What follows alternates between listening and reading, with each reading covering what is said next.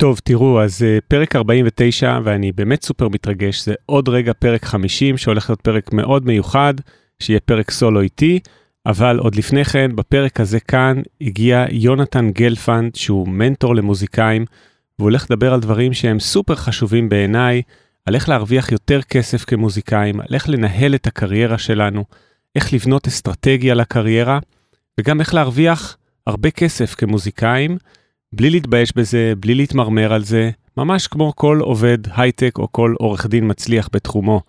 אז זה פרק שלדעתי יכול גם לעורר הרבה אה, השראה אצל חלקכם, אבל גם לעצבן הרבה מכם. אם כן, מוזמנים לרשום בתגובות מה עצבן אתכם או מה עורר אצלכם השראה. יאללה בואו נתחיל, תשמעו מה יונתן אומר על הדבר הזה של איך למנף את הקריירה ולהפוך אותה ליותר מצליחה, כולל המילה הגסה הזאת במרכאות שנקראת כסף. מה אנחנו רוצים גם יכול להשתנות. זאת אומרת שאני עשיתי שלושה מהלכים גדולים, גדולים באופן אה, סובייקטיבי עבורי. האחד היה להיות מורה לגיטרה שלומד להיות מורה שמרוויח 40 אלף שקל בחודש, בכל מיני אמצעים שאפשר תכף להיכנס אליהם.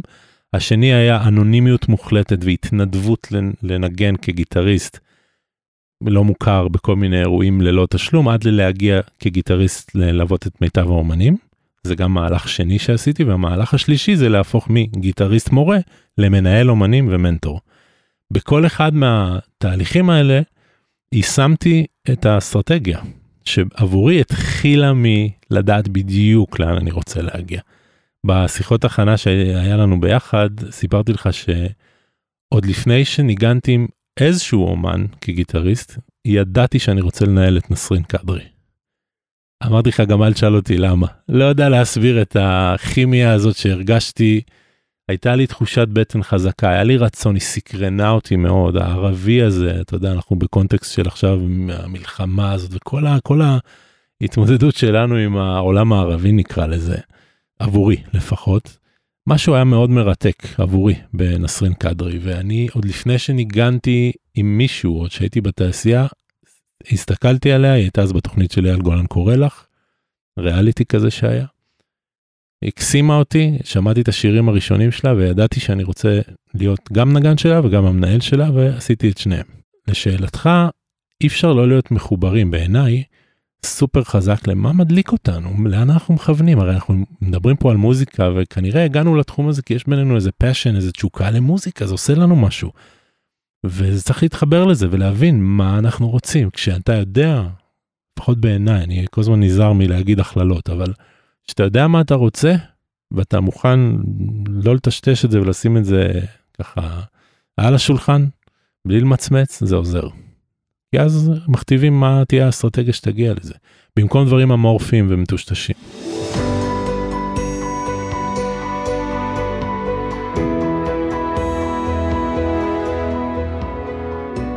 להצליח במוזיקה, פודקאסט אופטימי על קריירה במוזיקה, על שיווק למוזיקאים ועל איך לקחת את החלומות שלכם ולהפוך אותם ליום-יום שלכם. עמית ויינר מארח אורחים מוזיקאים, יוצרים ואומנים שמספרים על החיים והבחירות שלהם בקריירה.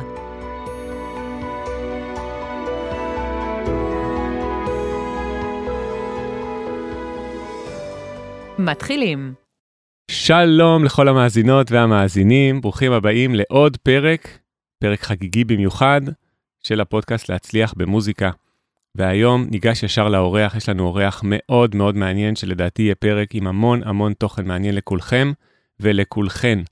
יונתן גלפנד מלווה מוזיקאים להצלחה, מנטור למוזיקאים, גיטריסט, ניהל אומנים מהשורה הראשונה בישראל, ביניהם נסרין, וניגן עם איתי לוי, עדן בן זקן, נסרין, שלומי שבת ועוד המון אחרים. יונתן, איזה כיף שבאת להתארח בפודקאסט. תודה רבה עמית, אה, כיף להיות פה, כבוד לי להיות כאן, תודה שאתה מארח אותי. אהלן אהלן. מהמם. בוא נתחיל ישר, עוד uh, לפני שנדבר על uh, כזה דברים שעשית בקריירה, uh, בוא נתחיל ממה שאתה עושה היום, שזה בעצם mentorship למוזיקאים, דבר מאוד מאוד מעניין וחשוב. ואני רוצה ישר לשאול אותך שאלת, אה, את שאלת המפתח בעצם של הפרק, מה זה בעצם mentoring למוזיקאים ומהי אסטרטגיה, אה, מהי אסטרטגיה נכונה למוזיקאים בעיניך לקריירה? וואו, אוקיי, וואו. תודה על השאלה, אה, באמת יש בעיה עם המילים מנטורינג וליווי ובאמת שווה להבהיר את זה ולחדד. אז אני אגיד מה אני עושה כי יש אני מניח הרבה דברים אה, שם בחוץ. אני בעצם פוגש מוזיקאים מכל הסוגים מפיקים יוצרים נגנים זמרים זמרות חלקם מפורסמים מאוד חלקם אנונימיים לחלוטין. חלקם, מתקד... חלקם מתקדמים מאוד בקריירה וחלקם ממש בתחילתה. זה לגבי מי מגיע. לגבי מה זה אומר ומה שאנחנו עושים אז ככה הרעיון הוא שאני לוקח את הניסיון שאני צברתי על בשרי מניסיוני האישי כל הטעויות שהצטברו כל ההצלחות שהצטברו אה, ומזהה אה, בתהליך שעשיתי ואני כל הזמן עושה בצורה מודעת את הרעיונות היותר מוצלחים ואת הרעיונות שפחות עבדו. ומנגיש את זה למי שנמצא איתי באמצעות שיחה אנחנו בעצם נפגשים כל שבוע. ובאמצעות ההתייעצויות של בין לבין כי מה שקורה בדרך כלל בתהליך אה, ליווי אצלי זה שמגיע אליי מישהו מישהי אנחנו מבינים יחד מהם המטרות מה, לאן רוצה להגיע אותו בן אדם. מה זה אתה יודע כל אחד מאיתנו מגדיר הצלחה בצורה אולי שונה. אחד רואה היכל מנורה מלא השני בכלל רואה שמחתימים אותו באוניברסל אה, בכלל בחול. למוזיקה לסרטים אוקיי. אז קודם כל אחרי שהבהרנו בדיוק ברזולוציה כמה שיותר גבוהה מהי אותה הצלחה מהי התמונת אה, ניצחון אני לא אוהב את המילים האלה אבל מה, באמת באמת מה מדליק את הבן אדם להצליח להשיג אבל באמת.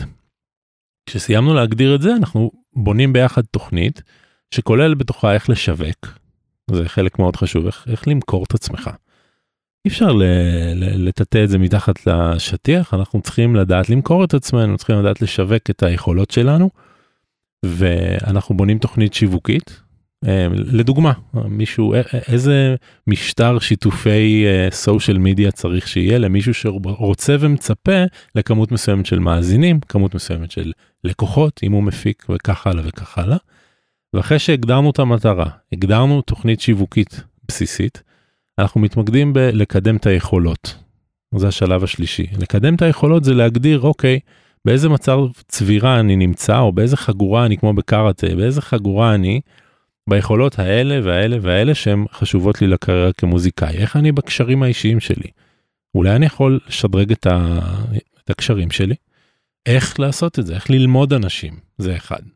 אחר יכול להגיד אני לא טוב בשיווק אין לי סושיאל מדיה אין לי בכלל אפילו אינסטגרם אין לי כלום. אז צריכים להתחיל לבנות את זה. השלישי יכול להיות שהוא לא יודע איך עושים חוזים נורמליים כשבאים להתקשר בחוזה עם חברת ניהול, עם חברת uh, הפקות, לאלבום, עם מפיק.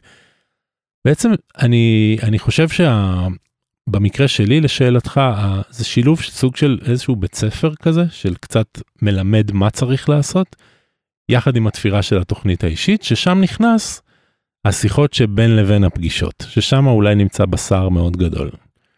עוברים מהתיאוריה למעשה ואז למשל מישהי שאני מלווה אותה חצי שנה בתהליך ליווי אה, קרו איתה דברים שעכשיו מגיעים לצומת כלשהי וצריכים לקבל החלטות.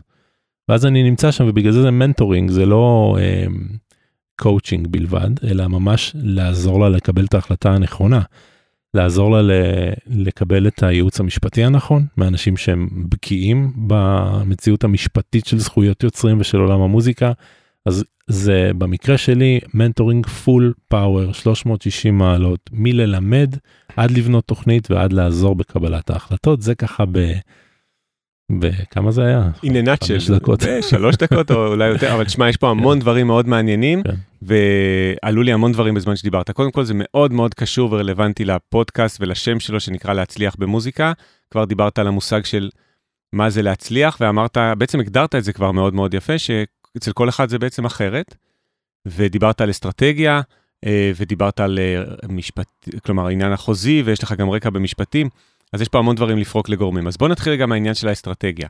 אז uh, חבר מאוד טוב שלי שגם התארח בפודקאסט באנגלית, שקוראים לו דיוויד פרידמן, מאוד מאוד בקיא וחזק היום בסצנת המיוזיק טק, אמר בהרבה הזדמנויות שהבעיה של הרבה מוזיקאים זה שבאמת אין להם אסטרטגיה. כלומר, אין להם את הכיוון הברור לאן הם רוצים להגיע. האם אתה גם רואה את זה? חד וחלק, אה, מסכים עם זה, אבל אני רוצה לתת אפילו עוד ניואנס כאן. המה אנחנו רוצים גם יכול להשתנות. זאת אומרת שאני עשיתי שלושה מהלכים גדולים, ב... גדולים באופן אה, סובייקטיבי עבורי. האחד היה להיות מורה לגיטרה שלומד להיות מורה שמרוויח 40 אלף שקל בחודש, בכל מיני אמצעים שאפשר תכף להיכנס אליהם. השני היה אנונימיות מוחלטת והתנדבות לנגן כגיטריסט לא מוכר בכל מיני אירועים ללא תשלום עד ללהגיע כגיטריסט ללוות את מיטב האומנים. זה גם מהלך שני שעשיתי והמהלך השלישי זה להפוך מגיטריסט מורה למנהל אומנים ומנטור. בכל אחד מהתהליכים האלה יישמתי את האסטרטגיה שעבורי התחילה מלדעת בדיוק לאן אני רוצה להגיע. בשיחות הכנה שהיה לנו ביחד סיפרתי לך שעוד לפני שניגנתי עם איזשהו אומן כגיטריסט ידעתי שאני רוצה לנהל את נסרין קדרי. כן. אמרתי לך גם אל תשאל אותי למה לא יודע להסביר את הכימיה הזאת שהרגשתי. הייתה לי תחושת בטן חזקה היה לי רצון היא סקרנה אותי מאוד הערבי הזה אתה יודע אנחנו בקונטקסט של עכשיו המלחמה הזאת וכל ה, כל ההתמודדות שלנו עם העולם הערבי נקרא לזה. עבורי לפחות. משהו היה מאוד מרתק עבורי בנסרין קדרי ואני עוד לפני שניגנתי עם מישהו עוד שהייתי בתעשייה הסתכלתי עליה היא הייתה אז בתוכנית של אייל גולן קורא לך ריאליטי כזה שהיה. הקסימה אותי שמעתי את השירים הראשונים שלה וידעתי שאני רוצה להיות גם נגן שלה וגם המנהל שלה ועשיתי את שניהם. גם ניגנת וגם ניהלת אותה כמו שהצגתי נכון, בהתחלה. נכון. ולשאלתך אי אפשר לא להיות מחוברים בעיניי סופר חזק למה מדליק אותנו לאן אנחנו מכוונים הרי אנחנו מדברים פה על מוזיקה וכנראה הגענו לתחום הזה כי יש בינינו איזה passion איזה תשוקה למוזיקה זה עושה לנו משהו. וצריך להתחבר לזה ולהבין מה אנחנו רוצים כשאתה יודע לפחות בעיניי אני כל הזמן נזהר מלהגיד הכללות אבל כשאתה יודע מה אתה רוצה ואתה מוכן לא לטשטש את זה ולשים את זה ככה על השולחן בלי למצמץ זה עוזר. כי אז מכתיבים מה תהיה האסטרטגיה שתגיע לזה, במקום דברים אמורפיים ומטושטשים. רגע, גם במה שאמרת עכשיו יש לי כבר הרבה שאלות, mm-hmm. לאורך שני הדברים שאמרת כבר עלו לי הרבה שאלות, גם אמרת את הסכום 40 אלף לחודש. כן. וזה מעניין לשאול על זה, גם כי הרבה פעמים במוזיקאים לא מדברים על כסף. למה לא? אה, זו שאלה באמת, בדרך כלל אה, זה כזה משהו ששמים אותו מוצנע כזה, אני לא יודע. כן, נכון. וגם בגלל ש... בעצם הכרנו לראשונה דרך פוסט מאוד פרובוקטיבי שאתה העלית, נכון. של סרטון שלך שאומר שאת כל הדברים העסקיים האלה של ביזנס. נכון, ו... לא מלמדים באקדמיות. כן. האמת שלא עשיתי בדיקה מקיפה לפני שאמרתי את זה, זה היה נכון למה שאני זכרתי בעצמי. אז מאוד עצבנת אותי והנה נכון. נהיינו חברים מאז ועכשיו אתה גם פה. תראה איזה יופי. אז רגע, אז בוא, בוא נפרוט קצת לגורמים. אמרת 40 אלף וכל המאזיניות והמאזינים אומרים לעצמם מה זה איך מורה לגיטרה כן. מרוויח 40 אלף. איזה שרלטן מה הוא מדבר אוקיי. איזה 40 אלף על מה הוא מדבר. לא אז בוא תסביר איך באמת מורה לגיטרה זה מהקורסים הדיגיטליים או שזה מתלמידים. גם וגם וגם תראה בסוף אה, זה גם משהו שהיה לי אני לוויתי הייתי בתהליך אה, אצל אה, אני לא, לא אזכיר את שמו הוא קצת אה, בעצמו פרובוקטיבי ו, ושנוי במחלוקת אז אני מעדיף לא להעלות את זה. אבל uh, אני גם הייתי מלווה על ידי סוג של מנטור. כשידעתי שאני רוצה ליצור יותר מהחיים האלה, אני הייתי בן 28, סטודנט למשפטים, מלמד שבעה תלמידים ב-100 שקל לשעה, um, לא מספיק, נעזר בהורים גם מבחינה כלכלית, ולא לא הרגשתי כל כך גאה בעצמי, אני חייב לומר. הייתי עם אמביציה הרבה יותר גבוהה מאיפה שהייתי באותו, באותם רגעים. ו... אה, קראתי ספר שמאוד עניין אותי של אותו בן אדם, רפי נקרא לו כרגע, ובאמת אה, זה הוביל לפגישה בינינו והוא מאוד אתגר אותי, אוקיי? הוא הראשון שאמר לי אתה מסוגל להרבה יותר ממה שאתה עושה כרגע ואני לא אקבל שום דבר פחות מזה. שזה היה הופה מה זאת אומרת? מה אתה חודר לי לפרטיות? מה אתה אה, אה, אה, משתלט פה ואומר לי מה לעשות? די, עלו בי כל הקולות ההתנגדויות האלה של מי אתה שתגיד לי שזה שאני יכול יותר? ושזה והוא הראשון שאמר לי למה אתה לא מרוויח 40 אלף שקל בחודש ואני הסתכלתי עליו כאילו תגיד אתה מה, כאילו באתי כאן לקום וללכת. אז ואז אמרתי לו על מה אתה מקשקש זה לא הסכומים שמרוויחים זה לא מה שמשלמים אה, תלמידים נו בחייך מה אתה. ואז אחרי שהוא ספג בסבלנות רבה את ההתנגדות שלי אמר לי בוא בבקשה נפרק את זה רגע לגורמים ואתה תראה שאפשרי. אמרתי לו בבקשה go ahead. ואז פתאום התחילו כל הרעיונות היזמיים לזרום. למה אתה גובה מה שאתה גובה? למה? בוא תסביר לי למה אתה לוקח 120 שקלים, על פי מה אתה הולך? מה הייתה ההחלטה העסקית שהובילה אותך? פתאום אנחנו מתחילים לשאול, הוא הציף לי שאלות שאני לא יודע לענות לו. אני אומר לו, זה מה שראיתי שלוקחים כשהייתי אז בחוגל, אתה זוכר שהיה חוגל? כן, כן, והיו מפרסמים כזה שיעורים? בטח. אמרתי לו, זה הממוצע שראיתי, אומר לי, זה, אז אוקיי, אז לפי זה, זה ההחלטה? אני אומר לו, אוקיי, מה אתה מציע? אז הוא אומר, תראה, ככל שייתן ערך מוסף יותר גדול, תוכל לגבות יותר כסף, חשבת על זה פעם? אמרתי לו, מה למשל? הוא אומר לי, אוקיי. עד כמה אתה מכיר את התלמידים שלך בכלל? כאילו, למה אתה מתכוון? הם באים, אני מלמד אותם, ומה שאני לומד על הדרך, בשלום שלום, זה מה שאני יודע. אמר לי, אני מבקש ממך להכין דוח, דוח, על כל תלמיד. מי הוא, בן כמה הוא, איפה הוא לומד, איך בבית ספר, מה הוא עוד לומד, איזה עוד חוגים יש לו, איך ההורים שלו, איך האחים שלו, מה אתה עוד יודע עליו, מה אתה... אמרתי לו, אבל למה זה נחוץ, עם כל הכבוד, זה נשמע חדירה לפרטיות, אנחנו חברת חקירות. אמר לי, תשמע, קורה איזשהו דבר מיוחד, כשאתה מתעניין במישהו אחר לעומק ושואל אותו עליו ומתעניין על, עליו או עליה, כן? אתה קוראים שני דברים בלי שאתה שם לב, א', אתה מתחיל לאהוב אותם יותר. אתה פשוט קצת יותר מכיר אותם, מתפתח לך קצת יותר אכפתיות ורגש מעצם הסיפורים והדברים שהם שוטפים. הם מרגישים את זה, הם מרגישים מישהו שמתעניין בהם מאוד, דבר שהוא מצרך מאוד נדיר בימינו. זה לא מובן מאליו שמישהו סופר יתעניין בך, אנחנו זקוקים לזה כבני אדם. ואתה הופך להיות דמות שיש לה קצת יותר משקל עליו עכשיו בחייו. מאשר רק להראות איפה לשים את האצבע ובאיזה זווית אה, ובאיזה שריג במיטה. ברור, עכשיו מה AM, נו אני גאון שאני אלמד AM בצורה חדשה על גיטרה, אבל אם אני אתן ערך מוסף אז אוקיי, אני עכשיו מכיר אותו קצת יותר טוב, נו מה עכשיו? אז אין נו מה עכשיו, עצם ההיכרות הגבוהה יותר פתאום אני יודע שיש לו אחים, אני יודע שמתקרבת איזה בר מצווה, אני יכול אולי להכין אותו לעשות איזה קטע, אנחנו יכולים אולי לצלם את זה, אולי באמצעים פשוטים, יכול אולי להקליט אותו עם התוכנה שאני קצת תלמד אותה, פתאום אני יכול להציע לו הקלטת שיר לבר מצווה, אני פתאום יש פה עוד 1500 שקל של uh, הקלטת uh, שיר לבר מצווה. וככל שהשיחה איתו הלכה והתפתחה אז שאני יושב בתור מי שמלווה, יותר ויותר רעיונות הגיעו של אמצעים לייצר מזה ביזנס יותר אה, רציני. עוד מוצרים שאפשר להציע, עוד התייחסויות, עוד uh, הרחבת נוף של מי עוד נמצא סביב אותו תלמיד, איפה יש עוד הזדמנות גם לתת ערך וגם להרוויח כסף. וזה רק שלב ראשון, בשלב השני הוא אמר לי איך זה שאין לך ערוץ יוטיוב. בזמנו יוטיוב היה די בהתחלה. Um, אמרתי לו אני לא יודע. וגם מה אתה מציע שאני אלמד את מי את המצלמה? הוא אמר לי כן. טוב. אז הייתי מאוד uh, סקפטי, ובכל זאת עשיתי את זה. התחלתי להעלות סרטונים שבהם אני מלמד גיטרה. בדיוק העליתי על זה פוסט uh, אתמול, שכשהקורונה הכתה, אז הרווחתי הכי הרבה כסף שהרווחתי אי פעם. הייתי עושה שם 80-90 אלף שקל בחודש, um, מהקורסים שנמכרו, ושזה נראה על פניו כמו איזושהי סנסציה. מהקורסים הדיגיטליים כן, בגיטרה. כן. תשמע, אני בטוח שכל המאזינים, מה זה מתרכזים עכשיו? חלקם או סוגרים את הפרק, או יאללה. עוצרים את האוטו בצד, אבל אני אנחנו... שמח. לא, זה טוב, אני אוהב שהפרק הזה מגיע גם לעניינים של כסף, כן. ואפילו מספרים, כי זה בעצם uh, כמעט 50 פרקים, לא דיברנו ממש על מספרים למה לא? קונקרטיים. מעניין, אני אחזור עכשיו לכל האורחים שהוקלטו עד עכשיו, ונעשה ריוויו גם של המספרים. אז רגע, אז בוא, בוא שנייה רגע נסכם את, ה, את החלק הראשון הזה, כי הוא כבר מעניין. כן. כי אני, אה, בעצם מה שאותו מנטור הציע לך, כן. זה גם לבדוק את המוצר עצמו שאתה מציע, מהמם. שהוא שיעורי גיטרה. לשדרג אותו משמעותית. לשדרג אותו, להרחיב את, ה, את, את בעצם את היצע המוצרים שאתה נותן, במקום רק ללמד גיטרה, להיות גם דמות משמעותית, מנטור נכון בעצמך, מאוד. וגם נגיד להקליט אותו שר שיר לבר מצווה, ללוות אותו, לצלם אותו וכל זה, נכון? לגמרי. זה היה בתוך המסגרת של לימוד גיטרה, לגמרי.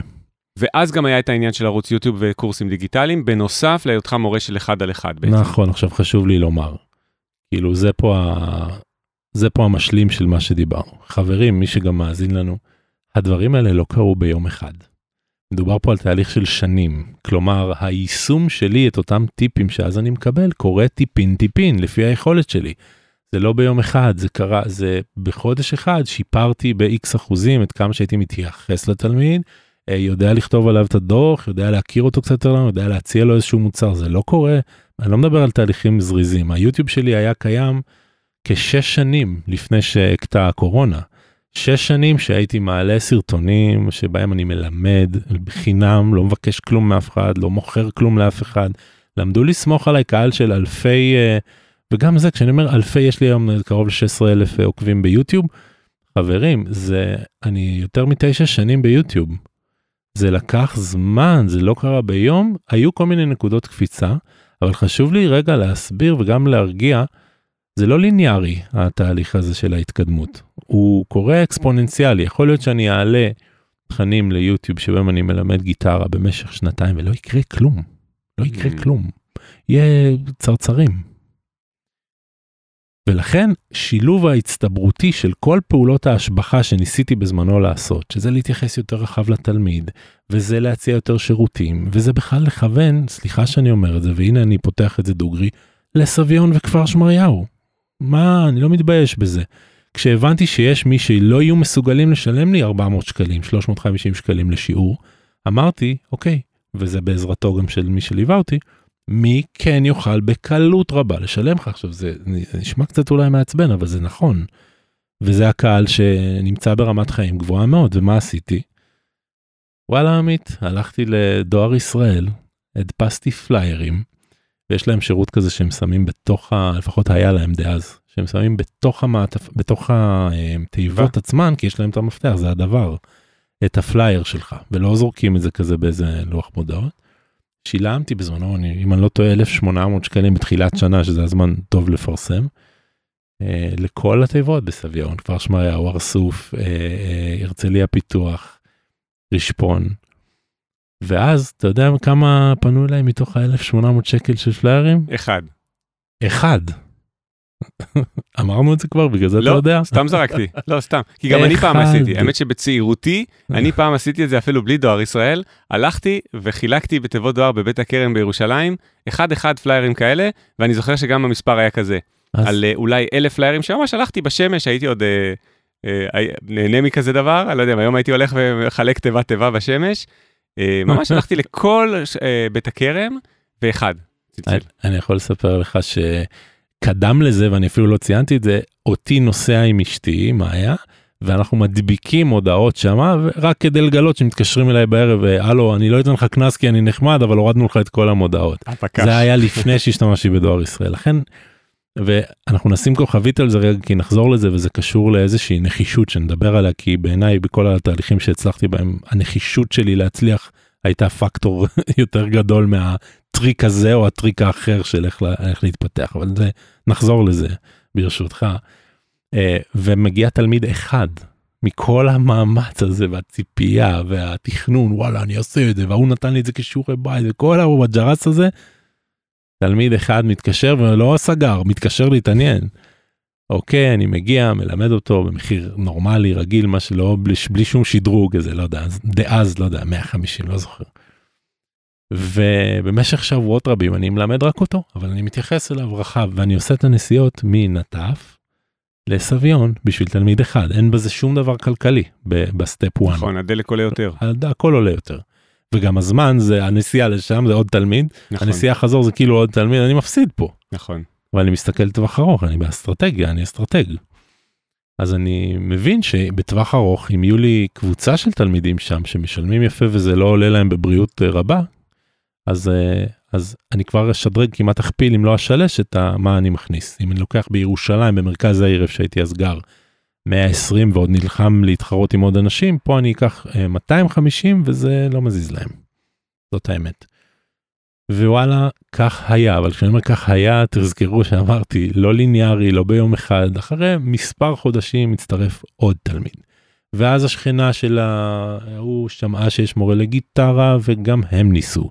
וכמעט רובם נשארו ומצאתי את עצמי כעבור אני מאמין שנה וחצי אני לא בטוח מדייק פה בזמנים. עם 10-12 תלמידים שאני כבר מארגן את היום בצורה כזו שאני עושה דילוגים בין בית לבית כל בית יותר מטורף מהשני תדמיינו את זה. ראיתי שם כל מיני שם הכרתי את, אה, את ה...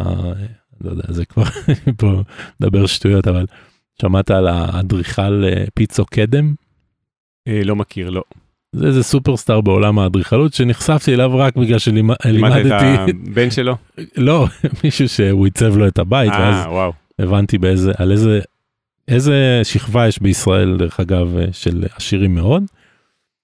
ופשוט התחלתי לתת להם שירות מעולה. ושוב כמו שאמרתי התייחסות רחבה הייתי מפיק להם גם שירים הייתי עושה הרבה יותר מללמד גיטרה. אוקיי, אז הדבר הזה הולך ומצטבר ועוברות להם איזה שנתיים או שלוש וגם היוטיוב מתחזק וגם התלמידים ואני פתאום מרוויח יותר. ועוד משהו שעבדנו עליו זה לעבוד יותר. זה רגע משהו שאנחנו דילגנו פשוט לעבוד יותר שעות כדי להרוויח יותר כסף. כלומר בוא אני זוכר שהוא אמר לי אתה בפנסיה אם אתה מלמד שבעה תלמידים בשבוע. מה קורה איתך? תעבוד 40 שעות בשבוע 50 שעות בשבוע. אז. אה, זה באמת נשמע מצחיק כששומעים את זה מהצד. תשמע רגע, אני רגע עוצר אותך, הפרק הזה הוא אה, הולך להיות פרק שמעורר המון תגובות, אז קודם כל בתור התחלה לכל המאזינות והמאזינים, תכתבו פה תגובות. בספוטיפיי אפשר לכתוב, או שתשאלו שאלות, או שתפנו אל אה, יונתן או אליי בפייסבוק, זה כבר יהיה מעניין לשמוע. נכון. ועוד משהו שאני אה, רוצה להגיד, משפט שאני מאוד אוהב, כי אני חושב שמה שדיברת עד עכשיו, גם כשאמרת ממש את הסכומים עצמם, מעורר המון התנגדות. Okay. אוקיי. כמו שאותה התנגדות שאותו מנטור רפי עורר אצלך כשפגשת אותו, אה, ויש משפט שאני נורא אוהב להגיד אותו גם לתלמידים שלי לקומפוזיציה, הוא נכון בעיניי גם בלימודי קומפוזיציה, אבל גם בכל דבר בחיים, שאין דבר ביקום שצומח בלי התנגדות. כלומר, בשביל לצמוח צריך איזו התנגדות כזאת. זה נכון לגבי שריר בחדר כושר, זה נכון לגבי המוח שלנו, אז uh, קחו את ה, כל מה שיונתן גלפנד אמר עד עכשיו כהתנגדות שאמורה לעזור לכולנו לצמוח. אמת. אה, בוא, בוא, בוא נגיד אה, זו הזדמנות לא רעה לדבר על שינויים. אוקיי. Okay. אני לא מגדיר את עצמי מומחה לשינויים אבל אני יכול להגיד בתהליכים שלי ש... שמע לעשות שינוי זה דבר מורכב. אה, זה דבר זהותי לשנות משהו כשאני בא ומכוון את עצמי פתאום לאיזה קהל אחר או, או למחירים אחרים ומעלה ומעיז פתאום אתה יודע אני זוכר את התחושות החוסר הנוחות בגוף גירודים בשביל לבקש פתאום פעם ראשונה להעיז להוציא מהפה שלי שאני מוכן שאני מבקש לקחת 350 לשיעור. איזה חוצפן אני. מי אני בכלל. מה זה? לחם קישטה אתה לא ראוי לזה. אני זוכר את ההתנגדות הפנימית. ואז אני יושב ונושם ואומר לעצמי יונתן אתה עם הילד ההוא עזרת לו חברתית היה לי אני אתן לך דוגמה סתם בשביל ששנייה יבינו שאני לא אני כאילו שם פה את הנושא של כסף אבל אנחנו נכנסים קצת יותר לעומק זה גם ברמה האנושית. היה לי תלמיד נהדר שפשוט חברתית בבית ספר הוריו שיתפו איתי כי אמרתי הייתי מאוד פתוח עם ההורים הייתי מאוד מתייחס אליהם יותר שואל עליהם. שיתפו איתי שקשה לו חברתית בית ספר כי הוא עבר לבית ספר חדש באזור שלנו באיפה שאני גר. באזור הרי ירושלים. ואני שאלתי אותו אם, אם הוא מרשה לי שנתייחס לזה ביחד. הוא אמר כן, והוא היה בן איזה עשר. והצעתי לו רעיון, אמרתי לו בוא, בוא נכין קטע שלך מנגן ושר, או רק מנגן, מה שאתה מעז יותר. לשיר ולנגן זה קצת יותר דורש אומץ מרק לנגן, אתה יודע את זה. מה שאתה מרגיש איתו בנוח ונעבוד ממש איזה שבועיים על שלושה ממש נקדיש את השיעור במקום שאני אלמד אותך הנה זה AM וזה AM 7 יאללה תתאמן ביי והנה טכניקה וביי. Um, לא שאני אומר שכל המורים עושים את זה אבל אתה יודע אני לוקח את זה רגע מגזים בכוונה בשביל הסיפור. Um, ואז uh, באחת ההפסקות אתה תיקח לך את הגיטרה עכשיו לבית ספר כמעט כל יום. ואתה בהפסקות תוציא את הגיטרה עם עצמך בנונשלנט תנגן לבד, אתה לא צריך לקרוא לאף אחד, פשוט תנגן ותשאיר את השיר שהתאמנו עליו ונתאמן עליו טוב כדי שאתה תרגיש איתו בנוח. אמר לי אוקיי זורם איתך הוא היה אני זוכר שהוא הסמיק כזה מהרעיון וזה אבל זר, זרם איתי. ואז עשינו את זה והוא עשה את ה experiment הזה אני קורא לזה. ובאמת אמ, זה עשה זה שינה לו את כל הסיטואציה. כוכב הוא... השכבה. אז אני לא יודע אם, אם כוכב אבל הוא היה לזה תגובה אתה יודע בגילאים האלה דה, מישהו מוציא גיטרה ומנגן זה נכון. מיד קבל מיד נהיה סביבו מעגל. ואתה יודע פתאום איזה בת התעניינה בו ופתאום איזה משהו קרה שגרם לו לאיזה שמחה כזאת או לאיזה התרגשות. ו- ו- וזה הספיק בשביל ששנייה רגע הוריו יראו בי כיותר ממורה לגיטרה. לגמרי, משהו שגם מראה, שם את המוזיקה בקונטקסט, מראה את החשיבות של מעבר, זה, זה מאוד מרגש. אני חושב שזה מה ש... כולנו מורים למוזיקה צריכים תמיד שיהיה גם לנגד עינינו, איך כל מה שאנחנו מלמדים גם הופך את הבן אדם לבן אדם יותר יצירתי, יותר טוב, משפר אצלו יכולות אחרות מעבר לרק ל- לשים את האצבע על הגיטרה ולנגן מהר. נכון מאוד ו- ולכן יש, יש פה ווין ווין כי גם אני יכול אחר כך שההורים אפילו בלי שאני אבקש מהם ידעו להמליץ עליי ולהגיד בעצמם תראו, הוא לא מורה רגיל, הוא הרבה מאוד, אנחנו ממליצים לכם רק עליו. אם אתם מתלבטים, תלכו עליו. אז פתאום, אתה, מבין, זה מעגלים של השפעה שמייצרים גדילה או התפחה של היכולת שלי להתפרנס גם בסופו של דבר ולעסוק ב... פתאום מורה לגיטרה זה לא... אני, אני הסתובבתי, אני חייב להגיד לך עמית, אני הסתובבתי בתחילת הדרך עם תחושה שמורה לגיטרה זה משהו מקטין קצת. עבורי, לא יודע למה. אולי זה כי כבר הייתי בן 30 תכף, ולא יודע, ופתאום אנשים מסביבי עורכי דין ורופאים וכל מיני. היה לי פה איזה אישו עם עצמי, ו- ובזכות רפי אמר, שמע, אתה, אתה, מה שתעשה מזה, זה מה שזה יהיה. אז כשפתחנו ודיברנו ישר על כסף, זה, אתה יודע, אנחנו גם יודעים לשווק, אז הנה, הפרק הוא יהיה גם מגרה קצת תגובות. אבל בסופו של יום, המסר הוא, הוא שאנחנו יוצקים את הזהות שלנו. אז אני יכול להיות מורה שנותן ערך מוסף וגם מבקש על זה יותר תמורה, וזה עובד. אה, כי ההורה כבר שם את זה בקטגוריה של סוג של קואוצ'ינג במוח, אז הוא לא משווה את זה לחוגים אחרים, כי חוגים אחרים לא בטוח יעשו איתו את מה שעשיתי. וכך הלאה מצטבר לה יחד עם היוטיוב אה, אה, מקורות הכנסה שמייצרות לי. הייתי גם מופיע, הייתי גם מלמד, כמו שאמרתי לך, איפה ובאיזה סכומים. והייתי, ואז הגיע הקטע של למכור קורסים אונליין, אתה רוצה אפשר לצלול לזה. כן, אני אשמח, אני רגע רוצה לסגור את העניין של ה, אה, איך אתה מייעץ היום, ואז אני אשמח שתספר גם לכל מי שמתעניין, זה גם מעניין אותי באופן אישי, העניין של קורסים דיגיטליים. כן. אז חכה רגע עם זה. בטח. אז נגיד שהיום בא אליך מוזיקאי או מוזיקאית, mm-hmm. והם, אה, ונגיד היא זמרת, או מורה לפסנתר, כן. או מתופף, מורה לתופים. אז בתוך התהליך, אני מנסה להבין עכשיו מה אה, כל אחד שמקשיב עכשיו יכול לקחת איתו, ממש למחר כבר לעשות, ואפילו כן. לעכשיו. בתוך התהליך אמרנו קודם כל אה, לכוון, לדעת לאן אתה רוצה לכוון בעצם. חד משמעית. כלומר, אתה תשאל אותו שאלות, הוא ישאל את עצמו שאלות. נכון. אז בתור התחלה בוא נמליץ כבר לכל המאזינות מאזינים, שבו עכשיו תכתבו את המקום שבו אתם רוצים להיות. איך אתה מגדיר את זה איתו? אתה שואל אותו שאלות מכוונות? כן, אתה... זה, לפעמים הם באים מוכנים עם ידע של מה הם רוצים, ואז אנחנו מדייקים את זה קצת, מלטשים את זה. ולפעמים זה, זה ואני חייב לומר לך אפילו הייתי אומר חצי מהמקרים לא יודעים להגיד בדיוק. לא יודעים. אומרים הייתי רוצה להצליח ואז הפענוח והקילוף הזה מה אומר המיל, מה אומר הביטוי הזה אני רוצה להצליח הוא מלאכת אה, זה מלאכה צריכים שנייה להבין. עכשיו תראה האם אפשר להצליח גם בלי להגדיר את זה אני מניח שכן שוב עוד פעם מה זה להצליח? האם אתה יכול להתפרנס ממוזיקה להופיע על במות גם בלי להתחיל להגדיר אסטרטגיות? ברור שכן. מי שמגיע אליי לייעוד זה אנשים סופר אמביציוזים שלא מקבלים את המצב כמו שהוא ורוצים להתקדם. אני חייב לומר את זה גם אני הייתי כזה דרך אגב ו-there's nothing wrong בלא להיות עכשיו באמביציה הזאת. אה, אתה יודע ישבתי ראיינתי את אבי סינגולדה כשהייתה לי אה, תוכנית אה, אירוח כזאת עם זאפה TV גם כן משהו תוכנית רשת שאפרופו הגיעו אליי בגלל שהיה לי ערוץ יוטיוב אז איזה מזל שהקשבתי לרפי וכשהיו צרצרים המשכתי לטפח את ערוץ היוטיוב אבל אני שאלתי אותו, אבי, אתה, אתה עושה את זה המון שנים, אתה מנגן גיטרה, ואני רואה שאתה נהנה ומתלהב, כי ניגענו ביחד גם בפרק וזה, אפשר לראות את זה ביוטיוב מי שרוצה. אמ, לא נמאס לך כאילו מלנגן ולהופיע וזה, אמר לי, יונתן, אני כמו ילד בחנות ממתקים. וזה לא השתנה אצלי, ואני אומר, בואנה, מי שכאילו, יש לו כבר את ה...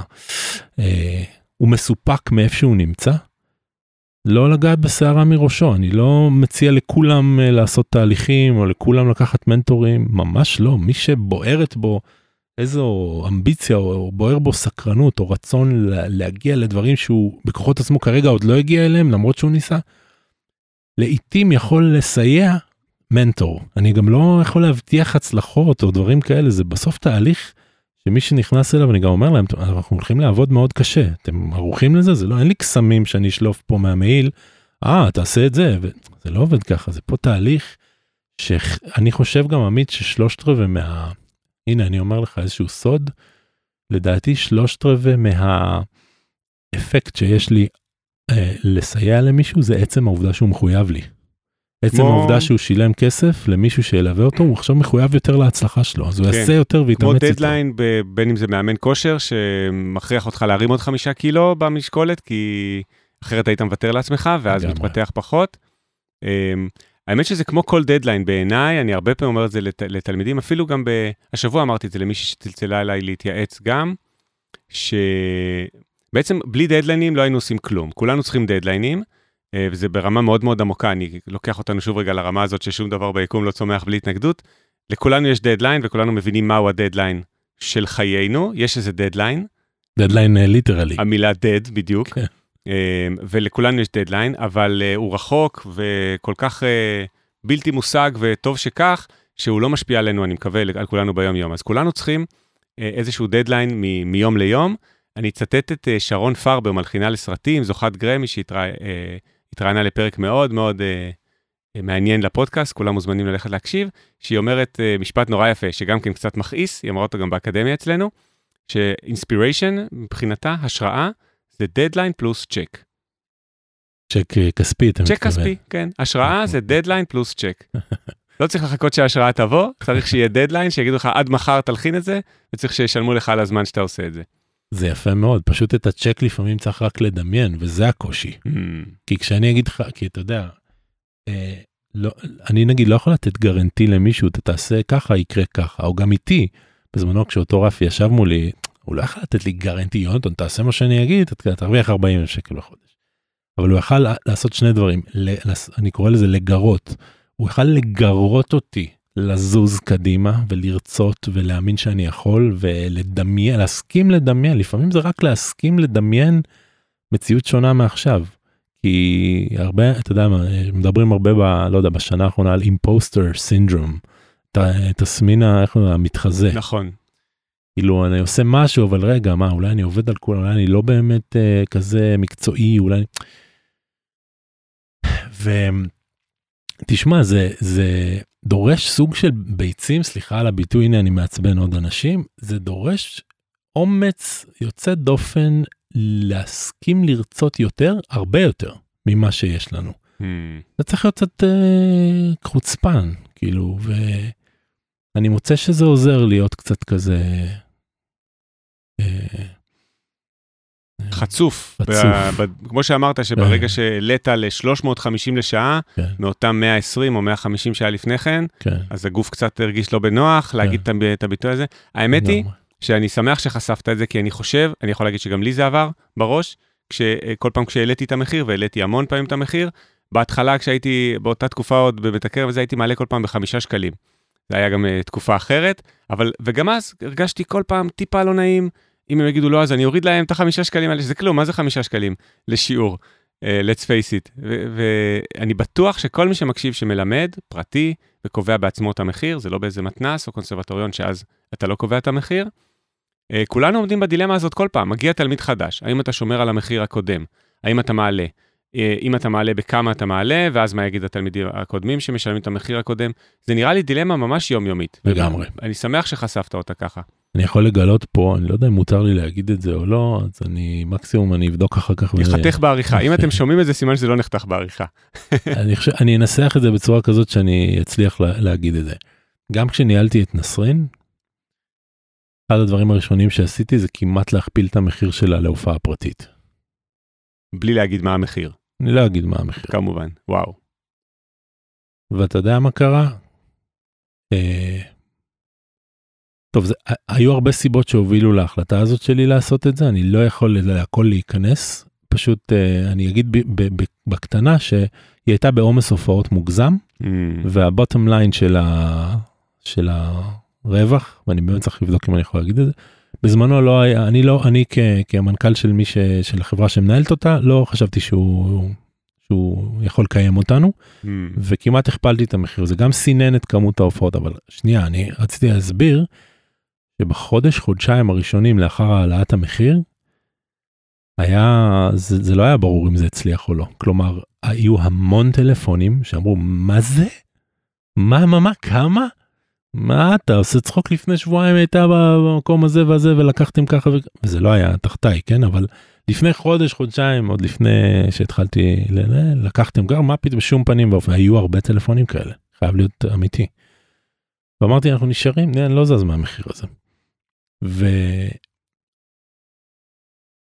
חודש חודשיים היה את הראשון או הראשונה שאמרו כן אוקיי סבבה. ואז היה את השני והשלישי והרביעי אה, ועדיין היו התנגדויות רבות. ובסוף זה התקבע. אחרי אולי שלושה ארבעה חודשים זה התקבע כי המחיר החדש כל התעשייה הבינה שזה המחיר כל האלה שדיברו עם ההוא כמה הוא נתן לך או כמה זה כי לפעמים מבררים כזה בשביל לדעת מה המחיר האמיתי. וזה תפס. עד אני לא יודע מה קורה היום, כי אני כבר לא שם, אבל אה, זה עבד.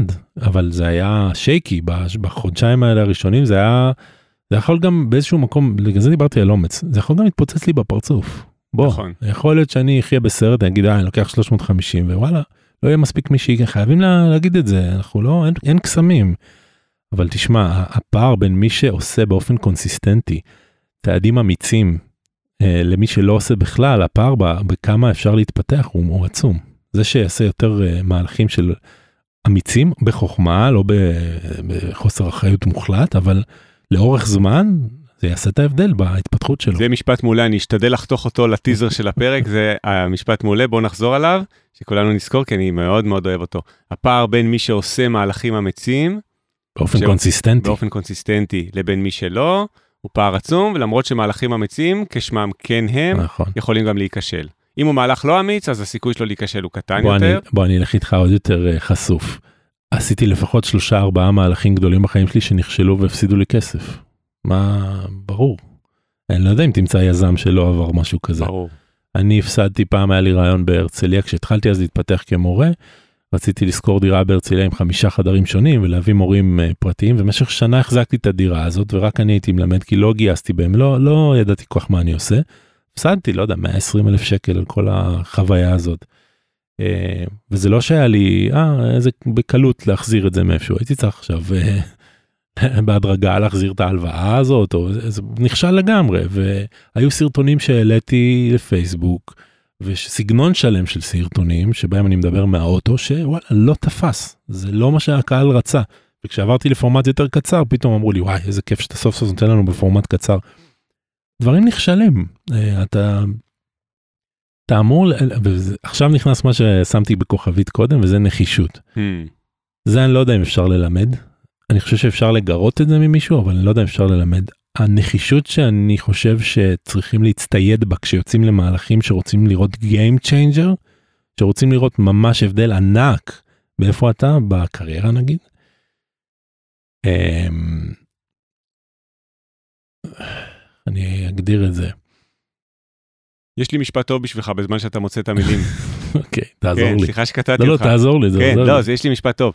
הקשבתי לפודקאסט של אמ, של לקס פרידמן, כן, זה פודקאסט באנגלית, אה, כולם מוזמנים לשמוע עם, עם כל גדולי עולם, אז יש לו, יש לו פרקים עם מרק צוקרברג, אילון מאסק, והיה לו לפני כחודש פרק עם ג'ף בזוס, מהמם. שלוש שעות, שעתיים וחצי, הקשבתי להכל, והמשפט האחרון של ג'ף בזוס, וזה בן אדם מרתק להקשיב לו, המשפט האחרון שלו היה, אני אתרגם לעברית, שיהיה לכולנו יותר קל, תהיה עקשן על החזון, שזה אומר על האסטרטגיה, תהיה עקשן על החזון, אבל גמיש על הפרטים הקטנים.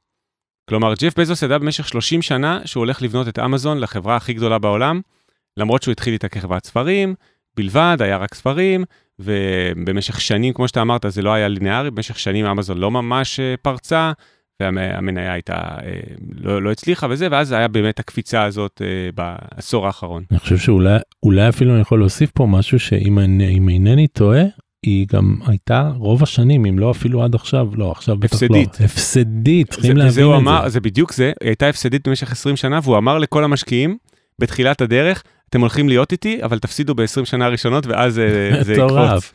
כלומר, לא, זה, זה. בדיוק המשפט של להיות עקשן על החזון, או סלאש אסטרטגיה. ולהתגמש על הפרטים הקטנים. אני נתקעתי קודם עם המשפט כי כאילו אני חיפשתי איזה איזה משפט שיסביר את ה... את גודל החשיבות של נחישות כי בעיניי זה הדבר גם כמו שאמרתי לך קודם אם אני עוזר למישהו כי הוא התחייב אליי לתהליך. ואני עוזר לו בכך שהוא עכשיו מחויב הוא all in באיזשהו מקום. זה כאילו יהיה לו מאוד קשה לשכב יום למחרת סתם על הספה ול... לא ול- נעים לו ממך, כמאמן ממני הכושר שלו. ומעצמו בואנה נכון. שילמתי כסף עכשיו אני בתהליך ואני לא אעשה את הדבר הזה אני לא אדאג לגרום לזה שזה יהיה הצלחה ועוד איזה פדיחות כי גם סיפרתי לו עוד איזה שניים שלושה שאני בתהליך עם יונתן עכשיו אז עכשיו בכלל אם לא נגיע לתוצאות. יש פה המון המון קטע מנטלי אני אומר את זה כל הזמן אני לא הייתי המורה לגיטרה הטוב בהיסטוריה מבחינת אה, לא יודע מה אה, מתודיקות או לא יודע מה. אני לא הייתי הגיטריסט הכי טוב שאי פעם הפלנטה ראתה. אה, אני הייתי גיטריסט טוב כן אני לא מוריד מעצמי אבל אבל אה, זו, זה לא היה העניין שבזכותו התקדמתי בתעשיית המוזיקה וכנ"ל בניהול זה לא שאני המנהל מוזיקה הכי טוב בעולם, יש טובים ממני בסוני, במנכ"ל סוני, אם הוא 25, 30, 40 שנה מנכ"ל סוני, יש לו עליי הרבה יתרונות ובוא אני לא אתבלבל, אבל עדיין, אה, בכל אחד מהנתיבים האלה שהייתי הייתי מאוד נחוש להגיע לאן שאני רוצה ואת זה זה איזשהו אקס פקטור הנחישות הזאת זה היה לי תמיד זה אולי גם משהו פה אופי אולי איך גדלתי אולי זה נחישות זה אתה כשאתה רואה תוצאות לא טובות אתה ממשיך. יפה. יש צרצרים אתה ממשיך להופיע אתה ממשיך לעשות מוזיקה. צרצרים זה בעצם שהערוץ יוטיוב לא גדל נכון זה הביטוי. לכולנו יש צרצרים לדעתי הרבה אני אני אדבר על עצמי אני קורא לזה עוד צרצרים או אני מרים לכיף ולא נותנים לכיף. הבנתי. זאת אומרת בתוך כל הסיפור שסיפרתי לך היו הרבה גם כישלונות היו הרבה דברים שלא הצליחו היו הרבה דברים שלא הלכו לאן שחשבתי. אבל הנחישות היא להגיע בסוף עדיין לאותה לנקודה שהגדרתי אם זה כמורה לגיטרה אם זה כגיטריסט ואם זה בלנהל אומנים. אמ, אז כן זה זה באמת אה, אני חושב שעבורי לגלות את הנחישות היה כשהעזתי גם לחלום את החלום שאני רוצה. שזה קצת חוזר אחורה למה שדיברנו שלהסכים להגיד לעצמך מהי האמת האמיתית הפנימית שלך של מה היית רוצה. זה גם איזשהו עניין לא לכולם זה נגיש המידע הזה באופן זמין זה לפעמים דורש איזה התקפלות אה, סליחה התקלפות ממשהו. להסכים להגיד היי אני רוצה להרוויח 40 אלף שקל בחודש לא ממצמץ אומר את זה. רוצה לנהוג במרצדס, אוקיי? אני חושב שעכשיו אפשר לשפוט את זה, אה זה שטחי, כספי, מה עם, מה עם, איפה פה התוכן, איפה פה הערך, אז דיברתי על זה שכשאתה נותן ערך מוסף ללקוחות, אתה גם בדרך כלל יותר מעמיק איתם את הקשרים, אז יש פה גם המון uh, values שהם uh, uh, לא קשורים עכשיו, ל, אבל יש איזשהו ייצוג לכסף, זה, זה משהו חומרי שהוא מייצג משהו, ואני לא אומר יש הרבה זה מייצג טוב, יש קצת זה מייצג רע, לא. אני חושב שלי ספציפית היה חשוב לשבור את המחסום הזה ולהגיד חבר'ה אה אתה עורך דין אתה יש לך חברת טייטק כזה אני מוזיקאי שמצליח אני מוזיקאי שמרוויח לא פחות ממך. אל תבוא לי פה עם הייטק ודרווינים אני אולי אני אפילו עושה יותר ממך אז כאילו היה בי איזשהו תחרותיות איזושהי נחישות ל- לרצות לשחק את המשחק ברמה גבוהה. אני, זה אם אני חייב, וה-DNA של מי שמגיע אליי זה חבר'ה שרוצים להצליח יותר כפי שהם, חלקם גם מצליחים עכשיו. יפה. וואו. שמע, ממש אני חושב שפירקנו פה לגורמים גם את המושג להצליח, בשם הפודקאסט כבר 50 פרקים, ויצא שדיברתי עליו עם כל אורח, וגם על כסף ממש, אה, וגם על אסטרטגיה, וגם על אה, לאן לשאוף, וגם על המושג של נחישות. איזה מזל שאתה אוסף אותנו, כי אני יכול להמשיך לדבר בלי הפסקה. זה תפקידי כמארח הפודקאסט. אה, אז תשמע, אני רוצה לדבר רגע עליך ועל הרקע שלך בקריירה. כן. כי אה, סיפרתי, סיפרנו בהתחלה וגם סיפרת שגם היית גיטריסט, גם מורה לגיטרה, וגם כן. ניגנת עם המון אה, אומני ישראל הכי גדולים שיש, אבל יש לך גם רקע במשפטים בעצם, נכון? נכון. אז בוא עכשיו תיתן כזה בבריף, גם את הרקע שלך במוזיקה וגם את הרקע אה, מחוץ למוזיקה, נגיד את הלימודי משפטים, אני חושב שזה מאוד מעניין. אני אעשה זה קצר כדי ככה שזה יהיה זריז. אמ, אז למדתי, למדתי מורים פרטיים גיטרה כילד, כנער. שני ההורים שלי היו מנגנים חובבני כזה וזה היה לי מאוד, אה, רציתי נורא גם אני להתפתח בזה. צבא עשיתי, אה, יחידה מסווגת של חיל הים, אחרי זה, אמ, או סליחה לפני כן בגיל 18 כשגרתי בניו יורק ואני לא אלאה אתכם אבל הייתי בסמינר אה, זה כאילו סמסטר קיץ בברקלי College of Music בבוסטון. יחד עם uh, גיטריסט uh, חבר יקר שלי עידן בלס גיטריסט פלמנקו מדהים אם יוצא לכם לשמוע. Um, ואחרי זה אתה יודע um, המסלול המוזיקלי שלי היה אוטודידקטי אני חייב לומר. לא למדתי במקום מסודר את התואר עשיתי בכלל בגיל 27 במשפטים כי עניין אותי מאוד עסקים ומשפטים זה תואר מאוד מאוד רחב. שנוגע בהמון כולל מגיע עד לזכויות יוצרים במוזיקה וגם נדל"ן וגם מיסוי וגם חוזים כללי וגם דיני חברות. עבורי התואר במשפטים היה מעולה למדתי את זה פה לא ממש לא שני רחובות מפה במכללה האקדמית נתניה. אמ, ואז התחלתי בקריירה המוזיקלית בגיל מאוד מאוחר עמית בגיל 30 אני חושב שרק התחלתי אני בן 41 ב-11 שנים האלה עשיתי קריירה די ענפה במוזיקה. אמ, שהתחילה מללמד לפתוח ערוץ יוטיוב להעיז ולהיכנס לעולם ההופעות כמנגן, כנגן, אה, להגיע שם לאן שהגעתי ואז אה, לחבר את כל הניסיון המצטבר לניהול אומנים ואז הניהול הראשון הגדול זה נסרין קדרי באמת ניהול תכף נגיע לניהול, כן. איך בעצם אה, להגיע כנגן? אני אה, בטוח שהרבה מנגנים אה, מקשיבים כרגע, וגם רוצים לנגן עם אה, איתי לוי, או כמו שאמרתי בתחילת הפרק, לפני שהקלטנו, איתי פרץ. סתם בצחוק, הוא שילב, שילב פה את קובי פרץ עם איתי לוי. אבל לא, אבל אה, רוצים לנגן עם עדן בן זקן, ואיך מגיעים לנגן עם אלה? תראה, גם אם הם רוצים לנגן עם אה, יהודה פוליקר ו- ועם אה, נתן גושן, זה שלא, זה לא, מה שאני אגיד עכשיו הוא לא ייחודי ל, לים, לפופ הים תיכוני לדעתי, אלא, אה, אז בוא נתחיל מהבייסיק, זה חייב להיות טוב, כן? בוא, שלא יהיה לא ברור ממה שאני אומר, חייב להיות טוב במה שאתה עושה, אתה חייב להיות נגן רציני, טוב, שהקדיש לזה שנים.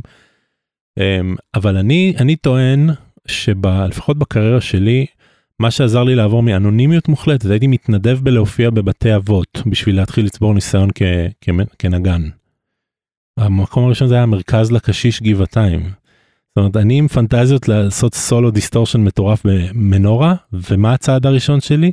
לשיר יורם גאון אה, בבתי אבות, אוקיי? אמיתי לגמרי, אני חייב לשתף אותך, אני גם רוצה שהמאזינים יבינו שאני מדבר איתם הכי דוגרי שיש. אני מוצא את עצמי מחוץ ל... תדמיין עמית יום קיץ חם, אני באוטו, אמור להיכנס להתנדב להופיע במרכז לקשיש גבעתיים, שיהיו בריאים, אין לי טענות כלפיהם, בלשיר שירים שאין לי אליהם באמת זיקה אישית או חיבה אישית, זה מה שצריך שם, לא משנה, ואני לא רוצה לצאת מהאוטו. וחם לי, ואני מזיע, וההתר- סוחב את הציוד, גיטרה, אה, עניינים. בטח, גיטרה, ואני, ואתה יודע, אתה מכיר אה, גיגים, הזו- חייבים לעשות איזה פינה גיגים הזויים? לכולנו היה, גם אני סחבתי פסנתרים ומגברים וכל מיני מקומות הזויים. כולנו סחבנו. אז אני אתן לך את הגיג ההזוי ההוא, אני גם צריך להרכיב את הציוד תוך כדי שהקהל כבר ישוב ומסתכל עליי. אחד היפים, כמו שנקרא. אז אה, אני זוכר את הרגע הזה שאני אומר, what the fuck am I doing? מה אני עושה? אני ב- אני בן 32 כבר. יכול להיות שאת המילה שהוא אמר עכשיו אני אחתוך כדי שספוטיפיי לא ידרגו את אה, זה אוקיי, אוקיי. אז אם שמעתם מה אותה אולי לעזאזל ספוטיפיי, אני עושה? הנה זה ספוטיפיי לא יחתכו. אני יושב באוטו, אני אומר, יש אה, בספוטיפיי הם רושמים R על כשיש את המילה שאמרת. אני לא אחזור עליה אפילו. כבוד להיות ב-rated R. אז יושב שם ובחיי אני עם עיגולי זיעה בחולצה לא רוצה לצאת מהאוטו לגיג הזה. ואז אני פשוט עושה סלף טוק יונתן. אתה תופיע גם במנורה. אבל מזה מתחילים. אתה מי אתה יפה. מה אתה אתה לא צברת שום ניסיון אתה לא יודע על ציוד אולי יהיו לך תקלות שתלמד לש... אתה לא תגיע סתם למנורה. יש משפט אדיר שאני מאמץ אותו גם אליי. To get what you want you have to deserve what you want. יפה. אז מה זה deserve? מי ייקח אותי להיות גיטריסט בהפקה גדולה אם אני את ה basics לא יודע אם לא צברתי קילומטראז' למה שיקחו אותי ולא מישהו מנוסה יותר שידע אתה יודע שנינו יודעים מספיק זמן בתעשייה לדעת שחלק גדול מלקחת נגן לגיג זה איך הוא יגיב לתקלות איך הוא יגיב לאי סדרים או דברים שמשתנים או אם הוא cool הוא נחמד כיף להסתדר איתו הוא יודע לפתור גם תקלות בציוד. את זה לא צוברים מהוקוס פוקוס צריכים לעבור את הדרך הזאת ואני נכנס לשם ומכריח את עצמי מכריח את עצמי כנס לחדר הזה תן להם את ההופעה הזאת ואני בניגוד של 180 מעלות למה בא לי עשיתי את זה לא היה בא לי. ידעתי שזה בסופו של יום בונה אותי את את הניסיון הבימתי שלי. ההתרגשות הראשונית שיש כשנפגשים בקהל live שכולנו מי שבתחום מכיר היא, היא כבדה מנשוא לפעמים היא מאוד מרגשת עד גבול המטרידה. וכדי לצלוח את זה במקרה שלי זה היה רפטישן. המון המון הופעות. המון הופעות. בשביל לאט לאט להיות בנינוחות לנשום להיות רפוי יותר. בהתחלה שהייתי מופיע הידיים שלי שאני רגיל שהן חופשיות פתאום אה, מהאדרנלין קצת יותר מכווצות. אני מנגן פחות טוב אני פתאום 70% מהיכולת שלי. 60% אני אומר מה קורה פה? באסה כי זה לא מה שאני יודע לתת. ידעתי שאם אני לא אתמיד בלעשות המון קוראים לזה reps repetitions אם אני לא אעשה המון חזרות ב live בכל מיני הזדמנויות כמו בתי אבות ששם זו הזדמנות יחסית אה, עם כרית ביטחון כזה להתנסות בה. הם גם נהנים ממך מאוד. אתה גם מתגלח על הסיטואציה בלהתאמן. ווין ווין. ווין ווין. גם עשית גם דבר טוב על הדרך. לגמרי. ומזה התחלתי. אז כשמדברים איתי אתה יודע על נוקיה ועל זה וזאפה וכל ה... וטלוויזיה ורדיו שעשיתי אחר כך הכל התחיל מ- מ- מללכת ולהסכים לצאת עם החולצה המזיעה שלי ולעשות את הגיג למרות שהכי לא בא לי בעולם במרכז לקשיש. מה, זה סיפור מעולה שנותן הרבה השראה, אני חושב, לכולם. זה קשור, יש אה, משהו מאוד יפה בספר, אה, שגם קשור לכמה דברים שאמרת עד עכשיו. יש ספר של נפוליאון היל, מלפני איזה 100 שנה. Think ש... and grow rich. בדיוק, Think and grow rich, שתורגם לעברית כחשוב והתעשר. ספר שאני ממש ממליץ לכל המאזינים. השם נשמע אולי קצת צ'יזי כזה, קצת כמו דונלד טראמפ, איך הפכתי למיליונר וזה, אבל זה ממש לא. ספר מאוד מאוד עמוק על הגשמה עצמית, גם על כסף, אבל גם על הגשמה עצמית. והוא אומר שם דבר מאוד מאוד מעניין שקשור למה שאמרת עכשיו. שהוא אומר, תגדיר לעצמך, אפרופו מה שאמרנו על אסטרטגיה בהתחלה, תגדיר לעצמך בדיוק מה אתה רוצה, בין אם זה להיות מיליונר, בין אם זה לנגן באולם uh, מנורה, כמו שאמרת, בין אם זה לנגן בוומבלי סטדיום, לא משנה. תגדיר לעצמך מה אתה רוצה, אבל אז הוא אומר, ותכתוב את זה על דף, ואז הוא אומר, תגדיר על מה אתה מוכן לוותר תמורת זה.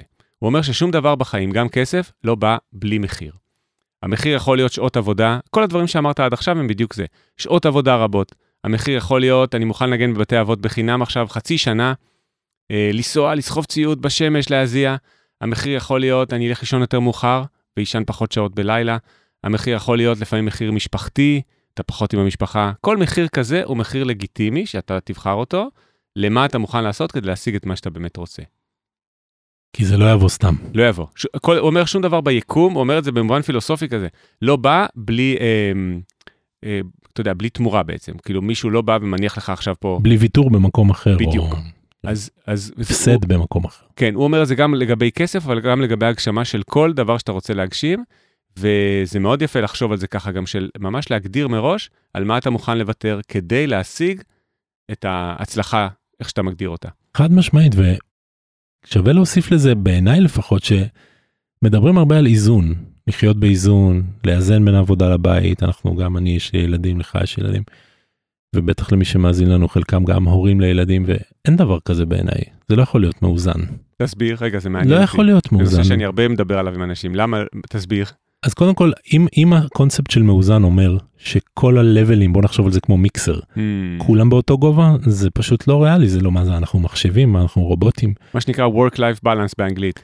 כן נכון ואני לא חושב שזה אפשרי למי שרוצה להתפתח מאוד. כלומר זה אולי אפשרי ל... ל... כשחשוב לי פתאום לצלוח את השלב הבא לעלות כיתה ביכולת שלי נגיד אני נגן ואני רוצה לנגן עם, עם, עם השורה הראשונה של אומנים בישראל. אה, ואני לא נמצא שם כרגע, אני אפילו לא בכיוון שם. אותו המרכז לקשיש, שם קוד, מרכז לקשיש, יהיו לי הרבה כאלה. עד שאולי תיפתח לי איזושהי הזדמנות שאני אצטרך גם לדעת לנצל אותה. אה, אני אתן לך דוגמה באמת אה, ל mindset הזה. עכשיו לא תמיד אני מצליח לגייס mindset כזה לכל פעולה שאני רוצה בחיים שלי שיהיה ברור אני מדבר על על על uh, אני רוצה לדבר יותר בכלליות תראה היה איזה שלב שנורא היה לי חשוב להיות טוב עם כסף. רציתי לדעת איך לעשות השקעות נכונות איך להגדיל את ההון וכל הדברים האלה לא כי אני רוצה להיות filthy rich ולקנות כל יום רולקס חדש למרות שאני מחבב רולקס אבל הרעיון הוא להיות חופשי.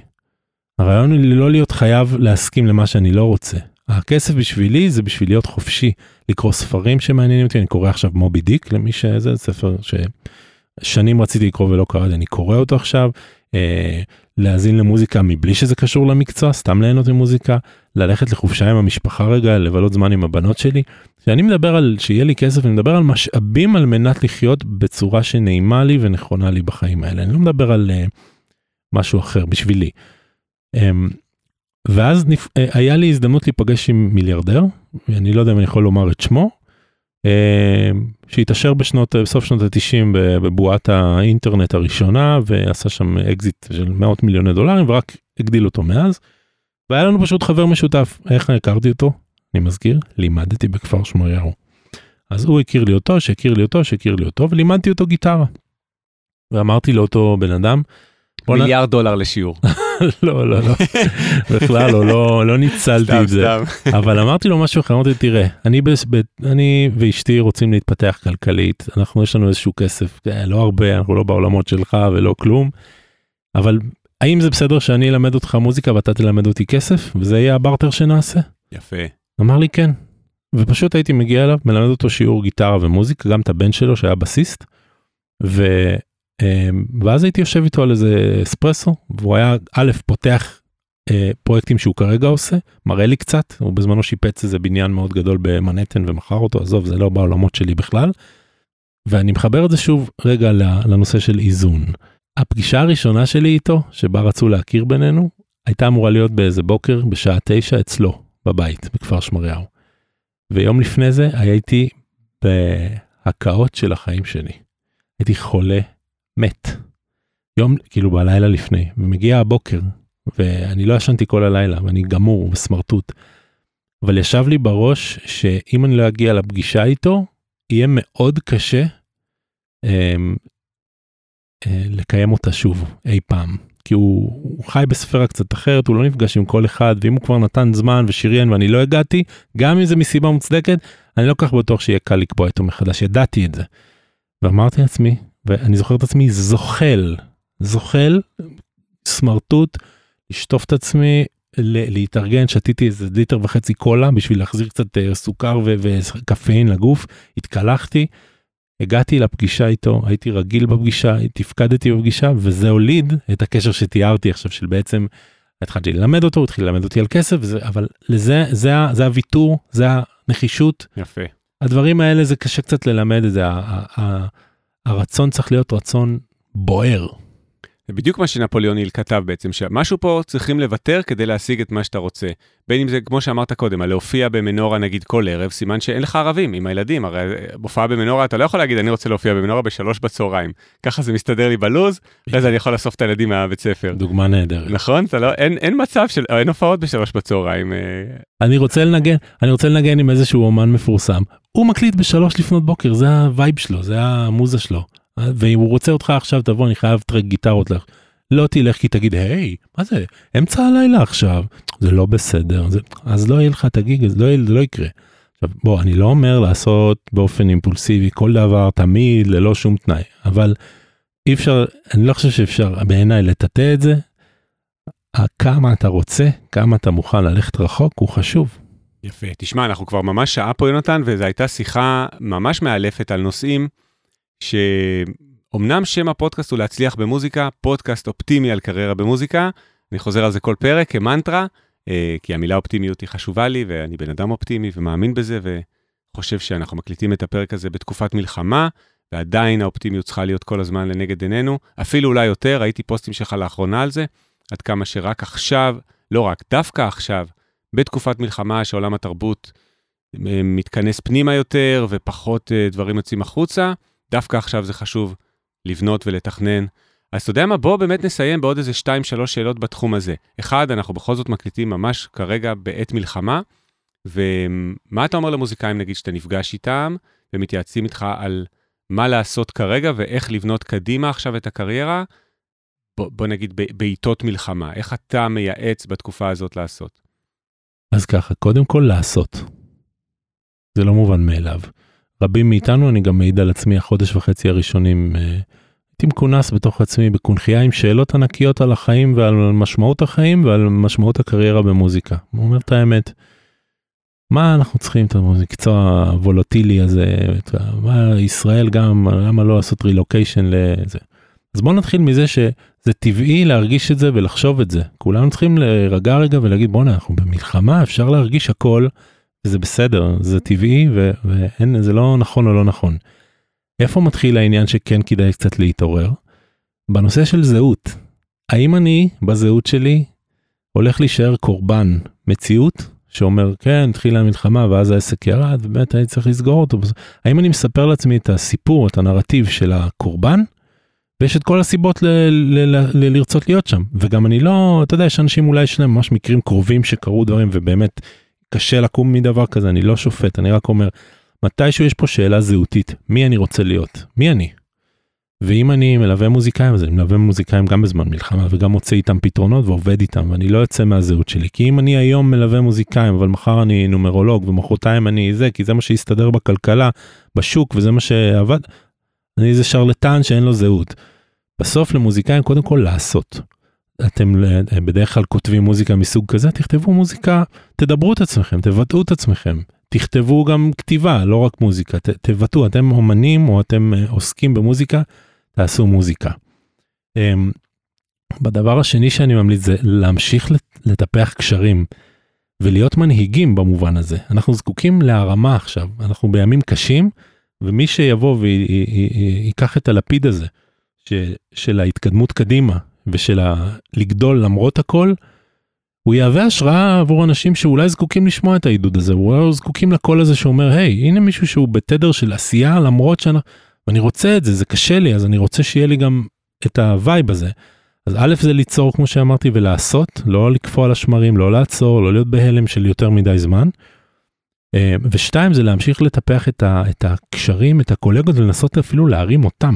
בוא נעשה פרויקט כזה, עמית בוא ניקח, אני אקח גיטרה, היום אנחנו עושים שיר על הדבר הזה והזה. יאללה תביא. כן, תביא. שכנעת. אגב, איפה הגיטרות? לא הבאת פה גיטרה, לי, לי אין גיטרות. אה, אוקיי, אוקיי.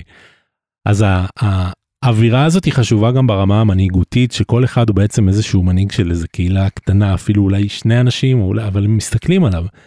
אה, אני זוכר, אתה יודע, כמעט לכל מוזיקאי, כולל עליי, גם לך אני בטוח, תתקן אותי אם אני טועה, יש איזה אנשים שמסתכלים עליך, רוצים לדעת מה אתה עושה ואיך אתה מגיב למציאות, איך אתה מתמודד עם המצב, ואתה גם מהווה עבורם השראה. אם הם רואים שאתה אה, חס, אה, עם, עם חוסן מנטלי ופעיל, זה יכול לתת להם המון כוח. אז אני אומר, יש לנו תפקיד, פעם אחת עבורנו. אני חייב לעצור אותך ולהגיד כן. שלדעתי, אחת הסיבות לפודקאסט הזה היא בדיוק זה, ואחת הסיבות שאני ממשיך אותו גם בתקופת מלחמה, היה שם איזה שלושה שבועות ראשונים או שבועיים וחצי, שבאמת גם אני הייתי באותו שוק של כולם, ואז הקלטתי פרק דווקא מיוחד למלחמה, בלי אורחים, שתיארתי איך אני חושב שמוזיקה יכולה גם באמת לעזור, ומאז אני ממשיך בפרקים במרכאות רגילים, אה, שלפעמים מדברים, כמו שעכשיו מדברים על המלחמה, אבל פרקים רגילים לחלוטין, אה, ובעיניי, בתוך, ה, נקרא לזה חלקת האלוהים הקטנה של הפודקאסט הזה, זה ממש חלק מהמשמעות של, שלי בפודקאסט הזה, לתת לאנשים בדיוק את מה שאמרת עכשיו, את ההשראה ליצור, את הכיוונים לעשייה, כיוונים לקריירה, את התחושה האופטימית שזה אפשרי, לכן אני גם קורא לזה פודקאסט אופטימי. וזה מאוד מאוד חשוב לי להשרות את הדבר הזה על כל מי שמקשיב ומקשיבה כרגע. מהמם.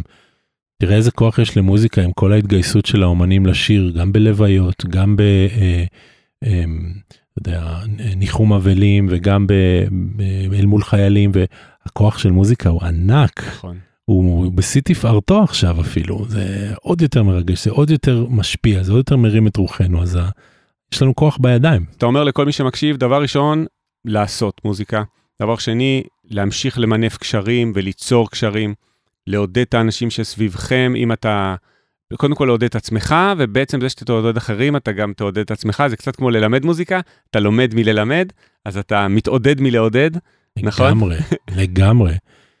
כרגע תיארת את כל התהליך לימוד תיאוריה שלי, הכל בא משאלות של תלמידים שלא ידעתי את התשובה עליה. ככה כולנו. הלכתי לעשות שיעורי בית. אתה לומד יותר כאשר אתה מלמד, ולעשות ולכוון להמשך של הקריירה ולראות דווקא שהמוזיקה יש לה משמעות מאוד מאוד גדולה, דווקא עכשיו. כן, אני רוצה להיות אפילו עוד יותר אה, ברוטלי פה. מי שלא, מי שיישאר בהלם יותר מדי זמן, הוא מיום ליום הופך ל...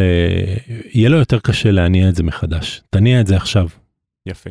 יונתן, שתי שאלות אחרונות לסיום השעה וקצת, פרק באמת מאלף. קודם כל, בתור התחלה, המון המון תודה שהתארחת פה בפודקאסט. אני חושב שכל מי שהקשיב עד עכשיו, ובדרך כלל מי שמקשיב אחרי הדקה הראשונה נשאר גם עד הסוף.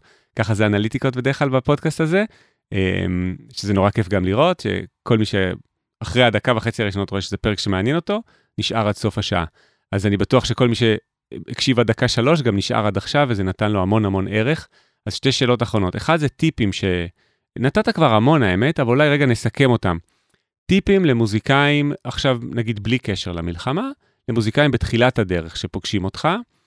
אמ, יכול שכבר אמרת את כולם, אבל אולי יש לך עוד משהו שאתה יכול להגיד. אמרנו את העניין של האסטרטגיה, לאן לכוון, אבל אולי יש לך עוד דברים שאתה יכול ככה לחלוק. אני חושב שנקודה ייחודית שאני יכול לתת, שאולי פחות רואים אותה ביומיום, היא הרחבת הנוף. מה הכוונה?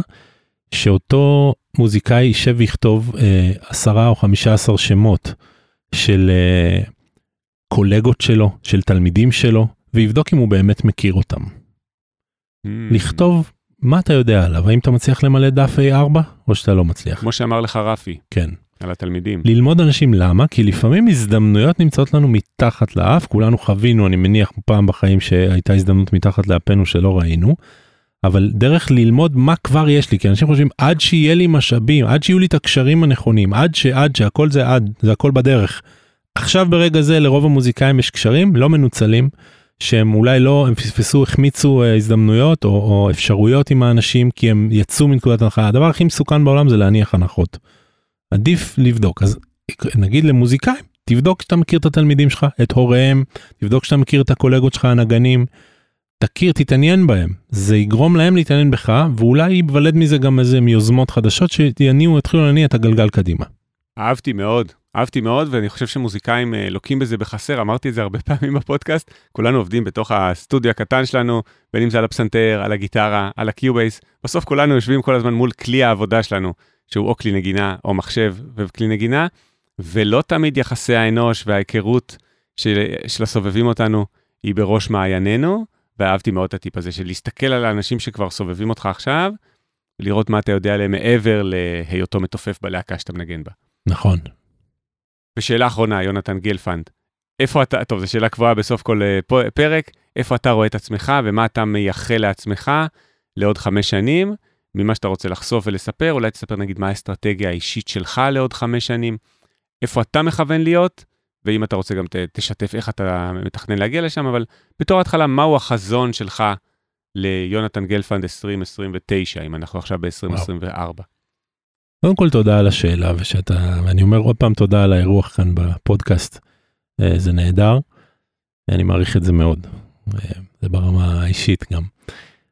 אה, כן, אני אשמח לשתף, אני מכוון להתרחב לחו"ל, ספציפית לארצות הברית, אני רוצה לתת את השירותי ייעוץ וניהול שלי למוזיקאים גם בארצות הברית, וזה בקצרה, ואני רוצה, רוצה לעשות לשם איזשהו רילוקיישן לא תמידי, אלא לעשות שם, לייצר שם נקודה.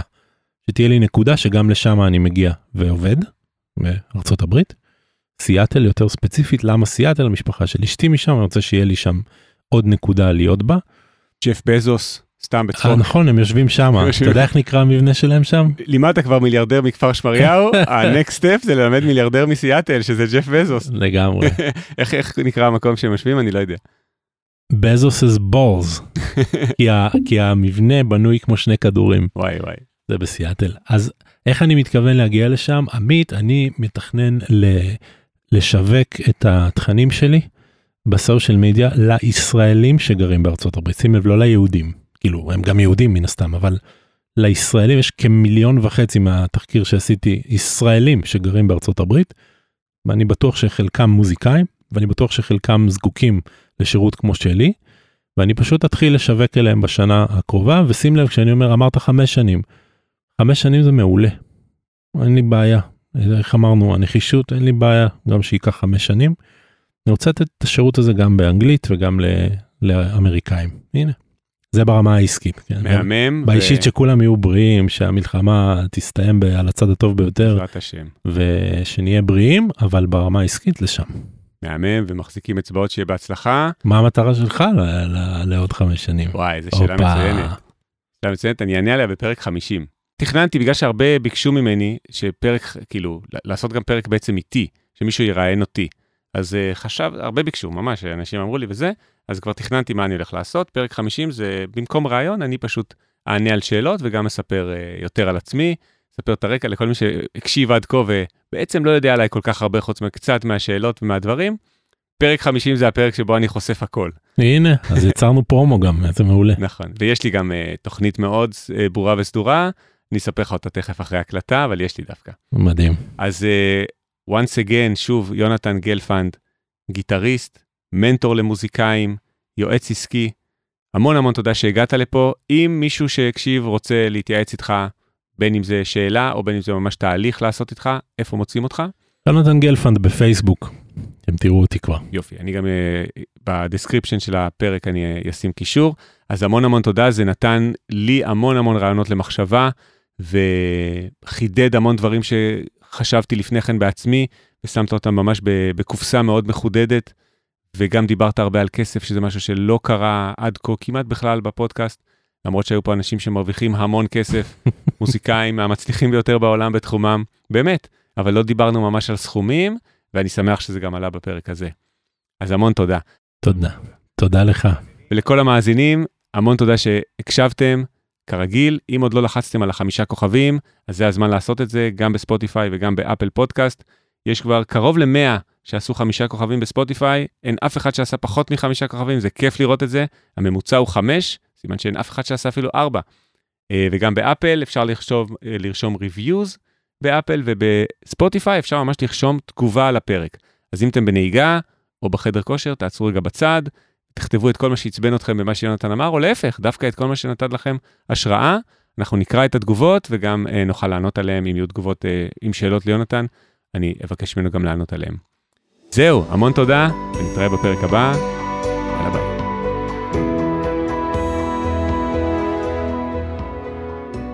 להצליח במוזיקה, פודקאסט אופטימי על קריירה במוזיקה, על שיווק למוזיקאים ועל איך לקחת את החלומות שלכם ולהפוך אותם ליום-יום שלכם. עמית ויינר מארח אורחים מוזיקאים, יוצרים ואומנים שמספרים על החיים והבחירות שלהם בקריירה.